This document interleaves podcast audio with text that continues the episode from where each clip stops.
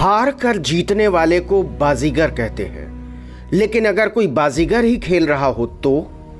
फिर तो जीत और हार का फासला मिट जाता है। क्या हार में, क्या जीत में किंचित नहीं भयभीत में? क्योंकि खेल खेलने में आनंद आ रहा है। राजस्थान की राजनीति में एक ऐसा ही बाजीगर है। नाम है अशोक गहलोत। नाम तो सुना ही होगा। हाल फ़िलहाल में बहुत ज़्यादा। 20 से 25 साल के लोग, जो कि Biden, Elon Musk, Carry Minati, Narendra Modi, Prashant Kishor, Tejasvi Surya और तमाम ट्विटर, इंस्टाग्राम की चकाचौंध में रोज नया थ्रिल खोजते हैं।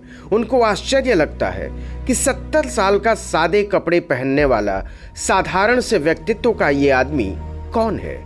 कौन है ये अशोक गहलोत, जिसने सचिन पायलट जैसे मॉडर्न और मीडिया में पॉपुलर व्यक्ति को मात दे रखी है? कौन है ये व्यक्ति जिसके बारे में हमने नहीं सुना? लेकिन जो लोग राजनीति जानते हैं, वो अशोक गहलोत को भी जानते हैं और उनकी कद्र करते हैं। अशोक गहलोत राजनीति के स्कूल हैं। तीन बार राजस्थान के मुख्यमंत्री रह चुके हैं। यहाँ एक बात बताना महत्वपूर्ण है। अशोक गहलोत माली जाति से संबंध रखते हैं। जिसका राजस्थान की राजनीति में संख्या के आधार पर लगभग शून्य हस्तक्षेप है। पूरे राजस्थान में अशोक माली जाति से एकमात्र विधायक हैं। अशोक गहलोत के पूर्वजों का पेशा जादूगरी का था। उनके पिता स्वर्गीय लक्ष्मण सिंह जादूगर थे। अशोक गहलोत ने अपने कई इंटरव्यूज़ में बताया है कि वो पिता के साथ मंच पर करतब दिखाने भी जाते थे। उन्होंने पिता से जादू सीखा था और कुछ वक्त के लिए इस पेशे में रहे भी, लेकिन किस्मत में और चीज़ें भी लिखी थीं। अशोक गहलोत का जन्म 3 मई उन्नीस सौ इक्यावन को राजस्थान के जोधपुर में हुआ था। उन्होंने साइंस और लॉ की पढ़ाई की थी। बाद में इकोनॉमिक्स में पोस्ट ग्रेजुएशन भी किया था। 27 नवंबर 1977 को उनकी शादी सुनीता गहलोत के साथ हुई। उनका एक बेटा वैभव गहलोत और एक बेटी सोनिया गहलोत है। पढ़ाई के दौरान ही अशोक गहलोत का परिचय गांधी शांति प्रतिष्ठान से हुआ। यहाँ पर उन्होंने गांधी जी के बारे में पढ़ा और उनसे प्रभावित होकर प्रतिष्ठान ज्वाइन कर लिया।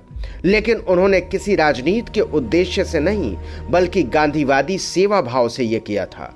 वर्धा में भी उन्होंने गांधीवादी विचारों से खुद को मांझा और खद्दर धारण कर लिया। सूर्यास्त होने से पहले खाना खाने लगे, शराब और मांसाहार से दूर रहे, बिल्कुल निरापद जीवन कर लिया, जो कि आज भी जारी है। लोग कहते हैं कि आज भी अशोक गहलोत सरल स्वभाव के ही हैं। उनसे कोई मिलता तो किसी बड़े राजनेता का दम्भ नहीं दिखता। चाय पीते हैं और पिलाते हैं।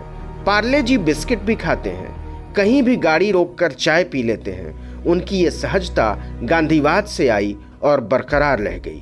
तो मैं क्या भाई, पता नहीं, भगवान ने बॉडी ऐसी दी है कि मैं मेरे अगर आगे पीछे बंदूक वालों रखूँ ए के फोर्टी सेवन वालों को। और दाम जाम रखूँ तो लगता है कि मुख्यमंत्री आया और मैं रखता नहीं हूँ, इसलिए लगता है कि भाई ये तो सीधा साधा इंसान है। और मैं वही बनना रहना चाहता हूँ। उसी दौरान 1971 के भारत पाकिस्तान युद्ध से ठीक पहले लाखों की तादाद में पूर्वी पाकिस्तान से शरणार्थी भारत आ रहे थे। गांधीवादी लोग तमाम शिविरों में उनकी सेवा में लगे हुए थे। अशोक गहलोत भी एक 20 वर्षीय युवा के तौर पर वहाँ पहुँचे थे। उस समय प्रधानमंत्री इंदिरा गांधी थी। वो शिविरों के दौरे पर आई और इस लड़के को उन्होंने काम करते हुए देखा। उनकी तन्मयता, मेहनत और ऑर्गेनाइजिंग स्किल से बहुत प्रभावित हुई और कहा कि कांग्रेस में शामिल हो जाओ। युद्ध खत्म होने और बांग्लादेश बनने के बाद देश में हालात बदल चुके थे। ऐसे में घर वालों ने अशोक गहलोत को जोधपुर के पास ही खाद और बीज की दुकान खुलवा दी। इसी दौरान उन्होंने पोस्ट ग्रेजुएशन में दाखिला भी ले लिया। अब वो कांग्रेस के छात्र संगठन एनएसयूआई से जुड़ गए। अब ये राजनीतिक जुड़ाव था। फिर उन्होंने यूनिवर्सिटी में महासचिव की पोस्ट के लिए चुनाव भी लड़ा और हार गए, पर जुड़े रहे। इसी बीच कांग्रेस में एक युवा नेता का उदय हो चुका था, जो सारे बड़े फैसले लेने लगा था। वो नेता था इंदिरा गांधी का बड़ा बेटा संजय गांधी। संजय ने कांग्रेस को बदल दिया। पुराने नेताओं को हर ट्रिक लगाकर बाहर का रास्ता दिखाया जाने लगा और नए लोगों की पूछ बढ़ने लगी। संजय का मानना था कि नए लोग नई राजनीति करेंगे। ऐसा हुआ भी। ऐसी राजनीति हुई कि देश की दिशा और दशा बदल गई और वो राजनीति अभी तक देश की राजनीति को प्रभावित कर रही है। इंदौर में कांग्रेस का सेशन हुआ, जहाँ पर अशोक गहलोत, संजय गांधी से मिले। इसी सेशन में प्रियरंजन दास मुंशी को यूथ कांग्रेस का अध्यक्ष चुना गया था। इंदिरा गांधी और संजय गांधी चाहते थे कि कांग्रेस का यूथ विंग, जनसंघ, आरएसएस और उनके तमाम आनुषांगिक संगठनों के मुकाबले मज़बूत रहे। उसी दौरान कमलनाथ, दिग्विजय सिंह, अंबिका सोनी, व्यालार रवि ए के एंटनी जैसे तमाम नेता आगे निकले और अभी तक कांग्रेस को प्रभावित करते रहे हैं। अशोक गहलोत भी इसी पंक्ति में शामिल थे। संजय गांधी ने उन्हें राजस्थान एनएसयूआई का अध्यक्ष बना दिया। उस समय कांग्रेस सत्ता में चूर एक के बाद एक बेकार फैसले ले रही थी। जेपी के संपूर्ण क्रांति आंदोलन के बाद देश में इमरजेंसी लागू कर दी गई थी। माना जाता है कि इसमें संजय गांधी का भी बहुत बड़ा रोल था। बहरहाल, इमरजेंसी के दौरान संजय गांधी ने कई ऐसे प्लान बनाए, जिनमें उनका मानना था कि इससे देश ही बदल जाएगा। ये संजय गांधी के दिमाग की उपज थी। बेहद साधारण चीज़ें जो कि समाज, पॉलिसी और राजनीति की जटिलताओं को दरकिनार करती थी। इसी में एक प्लान था 20 सूत्री कार्यक्रम, फिर फैमिली प्लानिंग एडल्ट लिटरेसी पौधारोपण, दहेज के खिलाफ आंदोलन, सरकारी कर्मचारियों के साथ ज़ोर ज़बरदस्ती इत्यादि। कई बार यह पाया गया कि यूथ कांग्रेस के लड़कों ने सरकारी कर्मचारियों के साथ मारपीट की थी। पर एक युवा नेता के तौर पर अशोक गहलोत ने बहुत लगन से गांव-गांव जाकर इन नीतियों का प्रचार किया। अशोक गहलोत संजय के और करीब आ गए। जादूगर के बैकग्राउंड होने की वजह से संजय और उनके दोस्त अशोक को गिली बिली कहकर बुलाते थे। पर अशोक साधारण स्तर पर ही काम करते रहे। उन्होंने खुद को राजस्थान तक ही सीमित रखा था। 1974 से लेकर उन्नीस तक वो एन के राजस्थान अध्यक्ष पद पर बने रहे। इसके बाद उन्नीस तक वो जोधपुर सिटी कांग्रेस कमेटी के प्रेसिडेंट रहे। फिर उन्हें कांग्रेस कमेटी का जनरल सेक्रेटरी बनाया गया। इससे पहले इमरजेंसी खत्म हुई और कांग्रेस ने देश भर में चुनाव का ऐलान किया। 1977 में इमरजेंसी के बाद जनता में कांग्रेस के लिए बहुत गुस्सा था। जनता पार्टी के नेतृत्व में विपक्ष बहुत मज़बूत था और कांग्रेस को अपने उम्मीदवार जुटाने में तकलीफ़ हो रही थी। संजय गांधी ने मेहरबानी करते हुए जोधपुर की सरदारपुरा सीट से अशोक गहलोत को विधानसभा का टिकट दे दिया। कहा जाता है कि इस चुनाव में लड़ने के लिए अशोक गहलोत के पास पैसे नहीं थे तो उन्होंने अपनी मोटरसाइकिल बेच दी। 26 साल के गहलोत में जज्बा था, लेकिन माधव सिंह के सामने चुनाव हार गए। पर उनको पता था कि ये आखिरी मौका नहीं है, बल्कि ये तो शुरुआत है। जनता पार्टी की सरकार तीन साल होते होते लुढ़क गई और देश में फिर से जनरल इलेक्शन हुआ। 1980 के इस चुनाव में अशोक गहलोत को जोधपुर से लोकसभा का टिकट मिला। जोधपुर में ही अशोक के मित्र थे रघुवीर। उनके सलून में अशोक का ऑफ़िस बना। वहाँ पर वो लंबे समय तक बैठकी लगाते रहे थे। रघुवीर ने ही अपनी मोटरसाइकिल भी दी। अशोक ने गली गली घूमकर प्रचार किया।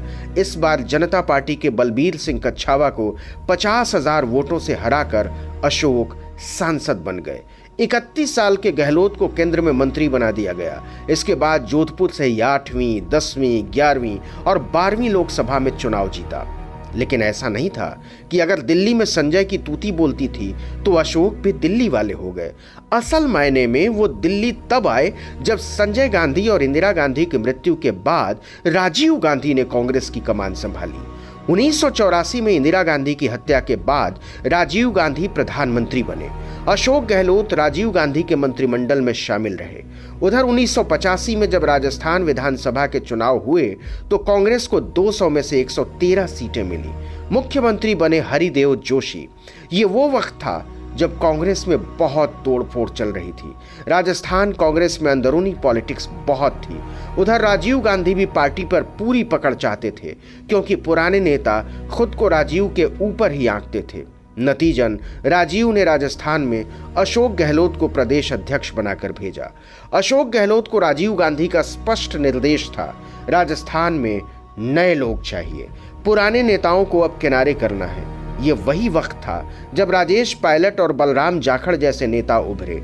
मुख्यमंत्री हरिदेव जोशी के लिए यह मुश्किल समय था, लेकिन वो अपनी कुर्सी बचाने में लगे हुए थे। 1988 की जनवरी में अलवर के सरिस्का उद्यान में केंद्रीय सरकार की कैबिनेट मीटिंग रखी गई। दुर्भाग्य से उस साल राजस्थान में अकाल पड़ा था। ऐसे में इस राजशाही फरमान की बहुत आलोचना हुई, लेकिन मीटिंग की जगह नहीं बदली गई। राजीव गांधी ने फेस सेविंग के लिए यह कहा कि सारे मंत्री सादा सुदी तरीके से अपनी गाड़ी से आएँगे। कोई भी सरकारी इंतज़ाम नहीं होगा, ना ही कोई ताम झाम होगा। राजीव गांधी खुद अपनी गाड़ी चला रहे थे। लेकिन जब राजीव सरिस्का से ठीक पहले एक चौराहे पर पहुँचे तो ट्रैफ़िक हवलदार ने उन्हें बाएँ मुड़ने का इशारा कर दिया। यह गलत रास्ता था। क्योंकि वो बाएँ मुड़े तो एक मैदान में रास्ता खत्म हो गया। उस मैदान में सैकड़ों सरकारी गाड़ियाँ खड़ी थीं। पूरा सरकारी तंत्र अपने सारे साजो सामान के साथ वहाँ खड़ा था। राजीव के आदेश की बुरी तरह अवहेलना हुई थी। राजीव सीएम जोशी से बुरी तरह नाराज़ हो गए। लंच तक नहीं किया। बड़े नेताओं ने बीच बचाव की कोशिश की, लेकिन महीने भर के भीतर जोशी को इस्तीफा देना पड़ा। उस समय यही कहा गया कि वो हवलदार अशोक गहलोत का आदमी था। हालाँकि यह कहना बहुत आसान है कि एक हवलदार के इशारे पर सीएम की कुर्सी चली गई। सच तो यही था कि दिल्ली से लेकर राजस्थान तक हो रही राजनीति में जोशी मात खा गए। हवलदार तो बस आखिरी गोली था। इसकी बानगी एक पुलिस ऑफिसर के मामले में देखने को मिलती है। इससे पहले राजस्थान में एक और बात हुई थी। एक आईपीएस ऑफिसर पर रेप का चार्ज लगा तो उसे बर्खास्त किया गया।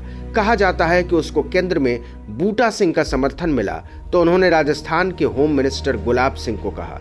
पर बूटा सिंह की बात नहीं मानी गई। इसके अलावा हरिदेव जोशी ने कई और लोगों की नियुक्तियाँ, ट्रांसफ़र इत्यादि में किसी की बात नहीं सुनी। अशोक गहलोत और जोशी में भी काफ़ी दुश्वारी हो गई थी। मंत्री पार्टी की बैठकों में नहीं जाते थे। ऐसे में पूर्व सीएम शिवचरण माथुर भी अशोक गहलोत के खेमे में हो लिए थे। अब हरिदेव जोशी घिर गए थे। दिल्ली से लेकर राजस्थान तक सबको नाराज़ कर बैठे थे। तो उन्होंने बूटा सिंह के साथ एक मीटिंग रखी। लेकिन मीटिंग का एजेंडा बड़ा अजीब था। उन्नीस में राष्ट्रपति चुनाव हुआ था, जिसके लिए इंदिरा गांधी ने कांग्रेस को दो भाग में तोड़ दिया था। उसी चुनाव से पहले राजस्थान में कांग्रेस की एक मीटिंग हुई। उस मीटिंग में सीएम मोहनलाल सुखाड़िया और मंत्री हरिदेव जोशी दोनों मौजूद थे। लेकिन ये दोनों इंदिरा वाली कांग्रेस नहीं पुराने नेताओं वाली कांग्रेस के समर्थन में थे और शायद जोशी ने इंदिरा को कुछ खराब बातें बोल दी थी, जो कि एक अखबार में छप गई थी। लेकिन बाद में जोशी इंदिरा कांग्रेस में आ गए थे और सीएम भी बन गए थे। वो तो इस घटना को भूल गए थे, पर उनके दुश्मन नहीं भूल पाए थे। मीटिंग का एजेंडा खतरनाक था और खतरनाक ही रहा। यह खबर राजीव तक पहुंचाई गई। अब साफ़ हो गया था कि हरिदेव जोशी के सीएम बने रहने से कुछ नहीं होगा। तो उनको हटाने की प्रक्रिया लंबे समय से चल रही थी। फिर राजस्थान में कई गुट हो गए। हालाँकि जोशी के बाद शिवचरण माथुर को सीएम बनाया गया था, लेकिन अब कई लोग खुद को सीएम दावेदार समझने लगे थे। उधर जोशी खेमा भी कम मज़बूत नहीं था। उन्नीस सौ नवासी में जिला परिषद प्रमुख का चुनाव हुआ। गहलोत के अपने ज़िले में अपना कैंडिडेट हार गया, जोशी के कैंडिडेट से। अब अशोक गहलोत पर पार्टी के लोगों ने ही आरोप लगाकर बगावत कर दी।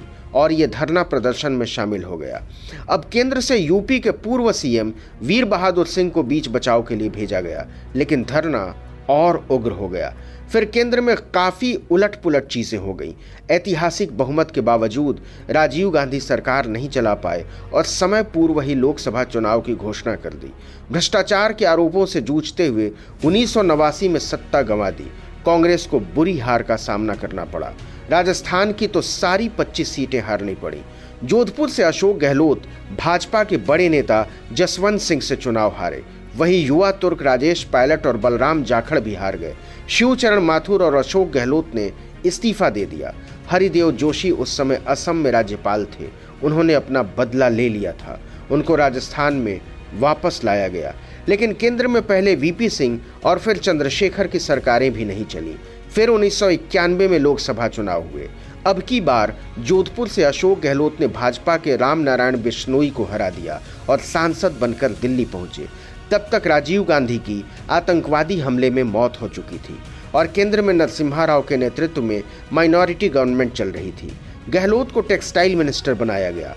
तब तक वो टूरिज़्म, सिविल एविएशन, स्पोर्ट्स इत्यादि महकमे के भी मंत्री रह चुके थे। दिल्ली के आईएनए के पास दिल्ली हाट बनवाने का श्रेय अशोक गहलोत को ही जाता है। लेकिन यहाँ पर फिर राजनीति हुई।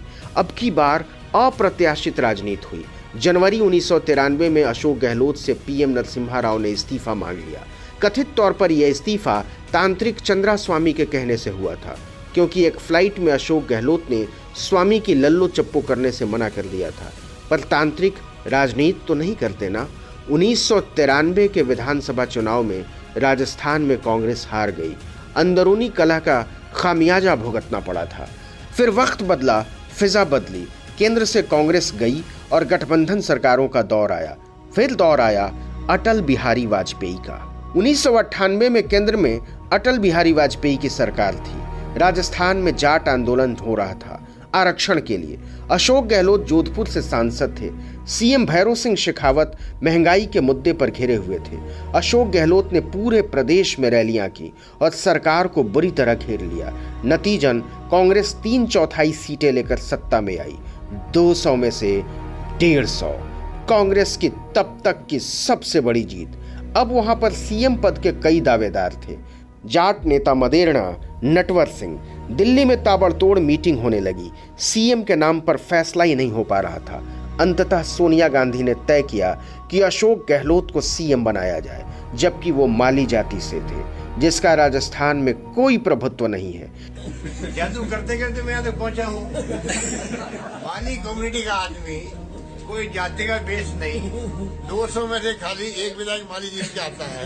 तभी तो मुख्यमंत्री आपने बना तो बार बार तो जादू नहीं है ये? ये बेहद चतुर राजनीतिक फैसला था। गहलोत को इंदिरा गांधी, राजीव गांधी और पीवी नरसिम्हा राव के मंत्रिमंडल में जगह मिली थी। पर अब वो सीएम थे। अशोक गहलोत राजस्थान में पहली बार एक दिसंबर उन्नीस को मुख्यमंत्री बने और फिर पाँच साल तक कांग्रेस सरकार चलाई। गहलोत ने पाँच साल सरकार चलाई, मगर 2003 में वसुंधरा राजे के नेतृत्व में बीजेपी ने उन्हें बुरी तरह हराया। सोनिया ने गहलोत को दिल्ली बुला लिया। पार्टी महासचिव बनाकर। मध्य प्रदेश में सत्ता गंवा चुके सीएम दिग्विजय सिंह के साथ भी यही किया गया। इसके बाद अशोक दिल्ली में जनरल सेक्रेटरी भी रहे और 2004 से 2009 तक पार्टी के सेवा दल में भी रहे। कांग्रेस वर्किंग कमेटी के मेंबर के तौर पर उन्होंने हिमाचल प्रदेश और छत्तीसगढ़ में भी काम संभाला। सोनिया गांधी के विश्वास पात्र बने रहे। सोनिया ने हमेशा उन पर विश्वास जताया। फिर आया 2008 का विधानसभा चुनाव। इन पाँच सालों में राजस्थान की राजनीति बदली थी। गहलोत को दिल्ली भेज सोनिया ने राज्य सौंप दिया था सीपी जोशी को, कांग्रेस का प्रदेश अध्यक्ष बनाकर। अरसे बाद कांग्रेस में एक बार फिर से ब्राह्मण लॉबी की हनक चल पड़ी थी। जोशी ने चार साल जमकर मेहनत की थी। जोशी के लोग पार्टी में हर जगह जमे हुए थे। अशोक गहलोत ने मान लिया था कि जोशी ही सीएम बनेंगे। लेकिन उदयपुर की नाथ द्वारा सीट पर सीएम उम्मीदवार सीपी जोशी एक वोट से चुनाव हार गए। उनको भाजपा के कल्याण चौहान ने हराया। ये माना गया कि इस हार के पीछे अशोक गहलोत का हाथ था। मानने वाले तो कुछ भी मानते हैं, लेकिन कांग्रेस के पास 200 में से छियानवे सीटें ही थीं। अभी भी पाँच सीटें चाहिए थीं। बसपा के छह विधायक थे। यहाँ पर अशोक गहलोत ने जादूगरी दिखाई। ये छहों विधायक उनके साथ आ गए। अब अशोक गहलोत को फिर राजस्थान का सीएम बनाया गया। सीपी जोशी को केंद्र में बुला लिया गया। दूसरे कार्यकाल में गहलोत ने मुफ़्त दवा योजना शुरू की। तमाम सरकारी भर्तियाँ की। पेंशन दिया। सारे वेलफेयर स्कीम लेकर आए। लेकिन तब तक देश में एक और आंधी बहने लगी थी। नरेंद्र मोदी की। अशोक गहलोत के सारे काम धरे के धरे रह गए। 2013 के विधानसभा चुनाव में कांग्रेस को 200 में से मात्र 21 सीटें मिली। इतिहास में अब तक की सबसे खराब परफॉर्मेंस थी कांग्रेस की। यह प्रताड़ना रुकी नहीं छह महीने बाद नरेंद्र मोदी की अगुवाई वाली भाजपा ने केंद्र में जोरदार जीत दर्ज की। अब पार्टी में बदलाव किए जाने लगे। लेकिन 2013 के विधानसभा चुनाव में कांग्रेस की हार के बाद पूरी पार्टी अशोक के पीछे खड़ी थी। यहाँ से संगठन को मज़बूत किया जाने लगा। वसुंधरा राजे सीएम थी, लेकिन भाजपा में भी अंदरूनी कला होने लगी। अब समझ आ गया कि 2018 में फिर मौका है। 2018 में अशोक गहलोत राजस्थान के मुख्यमंत्री बने। न सिर्फ़ भाजपा को हराकर, बल्कि कांग्रेस के अंदर भी नेताओं को पछाड़कर। सबसे ज़्यादा, सबसे पॉपुलर सचिन पायलट को पछाड़कर, जो सीएम के दावेदार थे, लेकिन डिप्टी सीएम से संतोष करना पड़ा। 2018 के चुनाव में पायलट ने जी जान लगा दिया था। अजमेर और अलवर के लोकसभा उपचुनावों को जिताने का श्रेय पायलट को ही जाता है। लेकिन इससे पहले गुजरात में कांग्रेस ने भाजपा को लगभग हरा ही दिया था। इसमें भी गहलोत की भूमिका थी। कर्नाटक में कांग्रेस ने सरकार बना ही ली थी। इसमें भी गहलोत की भूमिका थी। तो 2018 में उन्होंने ये अर्जित किया था। अशोक गहलोत के बारे में कहा जाता है कि वो जल्दी नाराज़ नहीं होते। होते भी हैं तो जल्दी प्रकट नहीं करते। महेंद्र सिंह धोनी की तरह। लेकिन जैसे आईपीएल में कभी कभी धोनी की नाराज़गी दिखी, वैसे ही सचिन पायलट के मुद्दे पर गहलोत नाराज़ दिखे हैं। तो जब मैं पहली बार मुख्यमंत्री बना 98 के अंदर, तब से मैंने सोनिया गांधी को, उन्होंने मुझे चांस दिया चीफ मिनिस्टर बनने का। पहली बार, दूसरी बार, जो भी था, तीसरी बार। तो मैंने उनको उस वक्त से अधिगत कर रखा है। मेरा इस्तीफा तो परमानेंट उनके पास में है। आप समझे? तो मेरा इस्तीफा परमानेंट उनके पास में है तो आप सोच सकते हो कि बार बार ये आना नहीं चाहिए कि मुख्यमंत्री बदलना क्या हो रहा है? जब मुख्यमंत्री बदलना होगा तो कानो कान किसी को मालूम नहीं पड़ेगी। लेकिन हमेशा से जब भी गहलोत नाराज़ हुए हैं उस व्यक्ति को मना लेते हैं। उनकी छवि बेदाग रही है और विरोधी इसे मानते हैं। गहलोत अपनी छवि को लेकर सजग भी रहते हैं। यही वजह है कि उन पर कोई आरोप नहीं लगा है। वो फालतू बयान भी नहीं देते। उन्होंने अपने बेटे के प्रदेश कांग्रेस कमेटी में शामिल होने का तब तक इंतज़ार किया, जब तक कि विरोधी सीपी जोशी ने नामांकित नहीं किया। अशोक पर पहला आरोप 2019 में लगा कि बेटे वैभव को सांसदी जिताने के लिए उन्होंने कांग्रेस की उपेक्षा कर दी। हालाँकि बेटा भी चुनाव हार गया। अशोक गहलोत के बोलने को लेकर थोड़ा हँसी मज़ाक होता है, क्योंकि उनकी स्पीच बहुत सुथरी नहीं है, थोड़ा लटपटा कर बोलते हैं, पर उनकी राजनीति में यह कभी कमी नहीं बनी। हाल फ़िलहाल में उन्होंने अपने कर्मचारियों के लिए ओल्ड पेंशन स्कीम की घोषणा की है। आने वाले वक्त के लिए इसे बड़ा दांव माना जा रहा है। अभी तक तो उन्होंने अपनी सीएम की कुर्सी बचा ही रखी है। साथ ही सोशल मीडिया पर यह बड़ी डिमांड उठती रहती है कि अशोक गहलोत को कांग्रेस का राष्ट्रीय अध्यक्ष बनाया जाए। अगर कांग्रेस सुधार चाहती है तो देखते हैं कि आगे क्या होता है। न थके अभी पैर, ना अभी हिम्मत आ रही है। हौसला है ज़िंदगी में कुछ कर दिखाने का। हौसला है ज़िंदगी में कुछ कर दिखाने का। इसलिए अभी भी सफ़र जारी है। देश और दुनिया भर के नेताओं की इस यात्रा के साक्षी बने हर एपिसोड में। सभी प्रमुख पॉडकास्ट स्ट्रीमिंग वेबसाइट्स पर जियो सावन, गाना, एप्पल आई और स्पॉटिफाई पर।